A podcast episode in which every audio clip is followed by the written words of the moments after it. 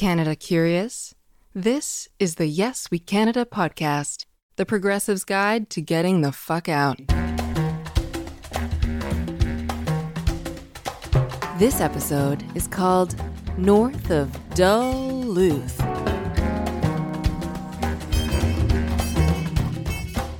Hi, I'm Matt Zimbel. And I'm Mio Edelman. I understand for years you've heard that Canadians are nice people. Canadians are a polite people. And let's be completely honest here. You've also quietly heard that Canadians are a dull people. This episode will prove that theory so fucking wrong. Well, you just proved that we're not a polite people. Polite people don't curse in the second sentence of a podcast intro. Fuck off. and you've just proved that Canadians are not nice. So, with those two out of the way, let's tackle this dull, boring thing. Have you heard that theory, Mio, that, that Canadians are dull? Uh, uh, yeah. I mean, like, well, I, I, I, it's I hear more about Canadians being polite, but is it possible that being polite is a gateway drug to becoming dull? I think so because I think that when you want to be polite, you don't want controversy. So when you don't want controversy, you don't argue about things. And when you don't argue about things, conversation can turn out to be very everybody's in agreement, you know? Is that why I'm so exciting? I think that's why you were hired to do this show because you agree with everything that we say on the show. I hope not. Please. I feel like I'm working with my grandfather here. Mio, you're not working with your grandfather. Okay, I moved to Canada as a teenager, and after a couple months, I went back to New York to visit my friends. And I remember they had this joke that they just thought was just freaking hilarious, and it went like this What is a Canadian's favorite color? I, I have no idea. Gray. Gray.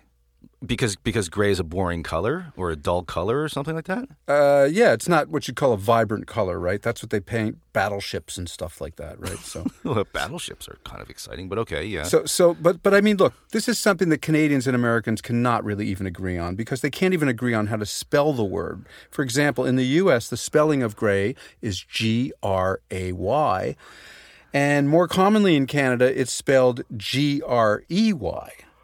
I, you know, honestly, this is so far, this conversation is getting duller and duller and duller. I- I'm having Wow. fun. Here's the thing my friends were right. Half my clothes are gray, my living room is gray, my hair is gray. But enough about me being dull because I'm already bored. Same this, Yeah, good. Because this episode will prove that Canadians are anything but dull. Canada is a nation of excitement in waiting. We're going to start today with the tawdry tale of love on the floor of the House of Commons. That's like our Congress. Mm-hmm. And we're going to work our way down from there.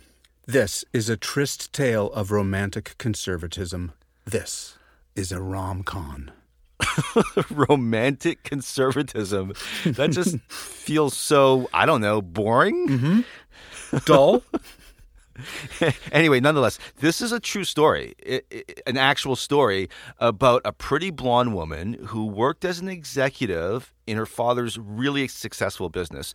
She was attracted to politics, and though she had no experience in politics, she decided to get into it right at the pro level. No local school board trustee bullshit for her. Does this all sound sort of familiar to you? Full disclosure here.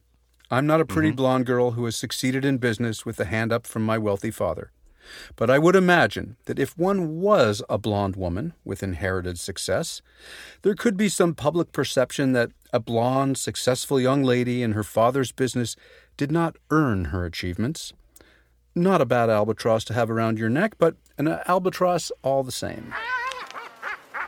Let me introduce you to Belinda Stronach, the daughter of Frank Stronach, who is one of Canada's most successful businessmen ever. His net worth is $3 billion or so, give or take, and he's listed as Canada's 22nd wealthiest dude. And he's my kind of guy. He quit high school. You're, you're not into post secondary? I'm not a post secondary guy. I'm one of those non college educated white males. And you voted for Trump. I said, not college educated. I'm not stupid. I did not vote for Trump. I quit high school in grade 10. My only regret in life is that I should have quit in grade 9. You're so dumb. okay, let's get back to Frank Stronach. When he turned 14, he quit school in his native Austria and became a tool and die maker. And in 1954, he immigrated to Canada, where he went on to make a fortune in the auto parts business. In fact, he made so much money that his company once seriously considered putting a bid together to buy Chrysler. Yes, that Chrysler. Wow. It's the classic rags to riches immigrant tale. His company now employs more than 168,000 people around the world. His charitable giving has been substantial and, in some cases, pretty innovative. And he has been slow to embrace a union shop, but his non union employees receive profit sharing, stock options, and other benefits that, of course, drive the Canadian Auto Workers Union out of their fucking minds. His company, Magna International, has come close to collapse a number of times and has always just barely escaped demise. Now, this company, Magna, make auto parts and they play the ponies big time because they own a lot mm-hmm. of horse racing tracks and they're they're horse breeders and that's where their real passion is is is not car parts but in playing the ponies. Yeah, I mean, this is all fascinating, but can we get back to the blonde rich part of the story? Go, blonde ambition, it's all yours. Here's the difference between our blonde rich girl and your blonde rich girl. Ours actually got elected. Mm-hmm. Belinda ran as a Conservative Party candidate in the district where Pops was one of the biggest employers. So she won by a margin of about, what, 689 votes. That's not a lot. No. So Belinda Stronach gets to Ottawa, that's our Washington, and she starts dating another young member of parliament named Pete. Pete. Peter MacKay is not just another member, he's been voted sexiest MP on the Hill for six years in a row. According to who? Who gets the vote? I don't This know, it's like- this, this doesn't sound very corporate. No, it doesn't, does it? now, trust me, the competition is not that rigorous. Like you may have heard that politics is also known as show business for ugly people. so Pete comes from a Nova Scotia political dynasty. His father was a cabinet minister in the Brian Mulroney government of the early 1990s. In fact, his dad was the Minister of National Revenue. Then he became the Minister of Public Works. Oh wow! Then the This is- Minister this- of stop it, stop it. This is really you are actually making this a very dull story. Okay, but stick with me because if you don't know this story already, Mio, it's going to blow your mind. What the story about Elmer MacKay? No, the story about Belinda and Pete. Yeah, no, that's what I want. I just don't need the father's resume. Look, I'm Canadian now. I have I have taken on some of the the dull ballast of, of my citizenship. I know, but you gave me the abridged biography of Frank Stronach, and now you gave me sort of the, the brief bio of Elmer MacKay. I want to hear the the the rom con. Yes, we Canada. Podcasting made dull. Romantic conservatism. It sounds like something you'd get at the at the church in, in, in Rome. so Belinda and Pete are having a great time in Ottawa. They're dating, they're legislating on the opposition benches. And then, after a few caucus meetings, Belinda realizes, holy fuck, these conservatives are so mean. Mm-hmm. They don't believe in climate change. They're reducing funding to the arts. They're against gay marriage. I'm much more liberal than they are. So on May 16th, 2005, Belinda has dinner with her lover and caucus member Pete at an Ottawa pub and then leaves without mentioning where she's going. Pete goes to a party fundraiser to press the flesh and harvest some ching ching, and Belinda is whisked off to 24 Sussex Drive. Do you remember that address? We've been through this before in a in a previous episode. Twenty four Sussex Drive. Mm-hmm. That's the prime minister's crib. Mm-hmm. You know, chilling at the prime minister's crib, right? The condemned home with defective wiring and asbestos insulation. Our White House. Okay. At the time, the resident of 24 Sussex is Liberal Prime Minister Paul Martin.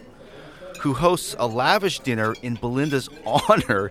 And she ate twice that night and offers her a cabinet post if she leaves the Conservative Party and crosses the floor to join his Liberal Party. At the time, the balance of power in the House of Commons was so close that one seat could mean the government's survival. Enter Saint Belinda, Minister of the Crown, Saviorette. Just one little problem a Peter problem.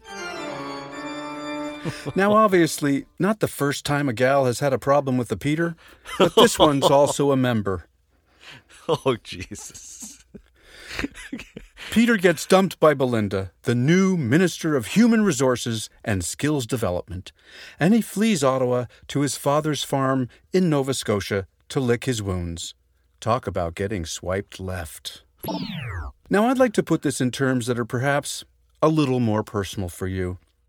It's like Mitch McConnell waking up one day and saying, Oh my God, we are so mean. How can we refuse to fund a children's health insurance program? How? Children. That's it.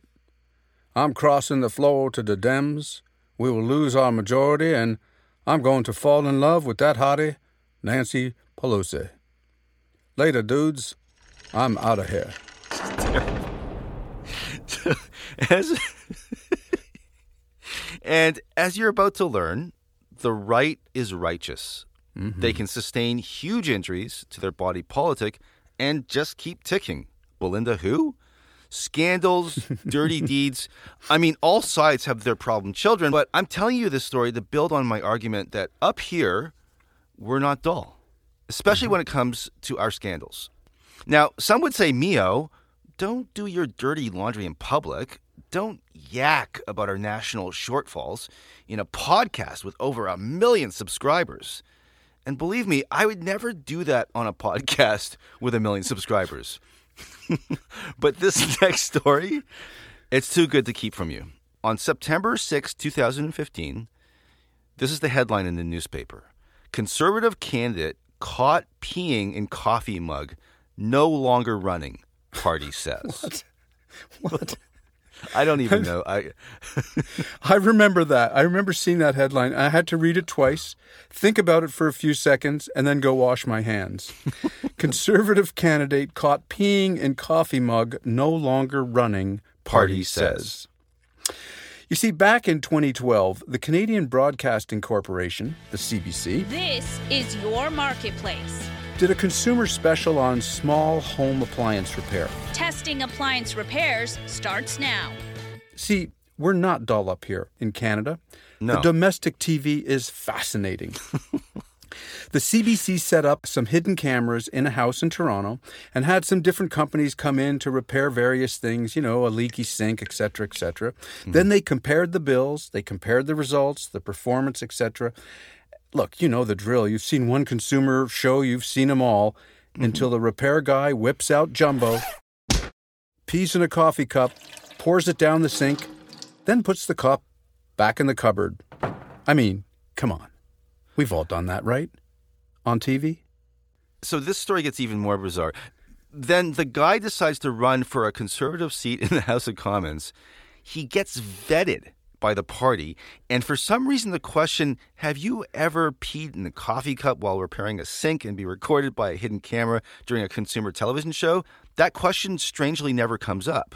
You'll find the Canadian vetting to be very polite. Asking a question about bodily functions is just very much not polite. Absolutely. Now, Tom Mulcair, who was at the time the leader of the opposition of the New Democratic Party, which is like our Bernie bros type of thing, social democrats, he holds a press conference to address the other party's pee in a coffee cup problem and says, quote, This must be someone who's adept at the Conservative Party's trickle down theory of economics. Any other questions? Did he really say that? He did. Now, for my younger listeners, trickle down economics is founded on the principle that if you give the wealthy and the corporations huge tax cuts, the money they save on those taxes they'll spend on the little people. They just won't piss it away.